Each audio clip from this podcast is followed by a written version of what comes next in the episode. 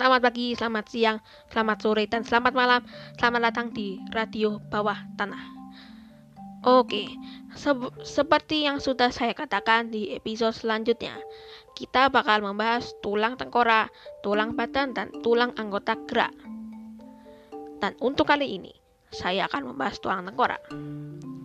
Tulang tengkorak terdiri atas tulang tengkorak bagian kepala atau bisa juga disebut tempurung kepala dan tulang tengkorak bagian muka.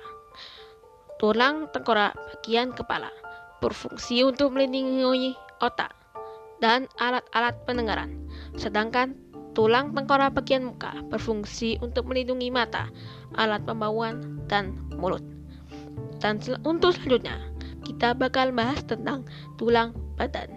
Stay tune.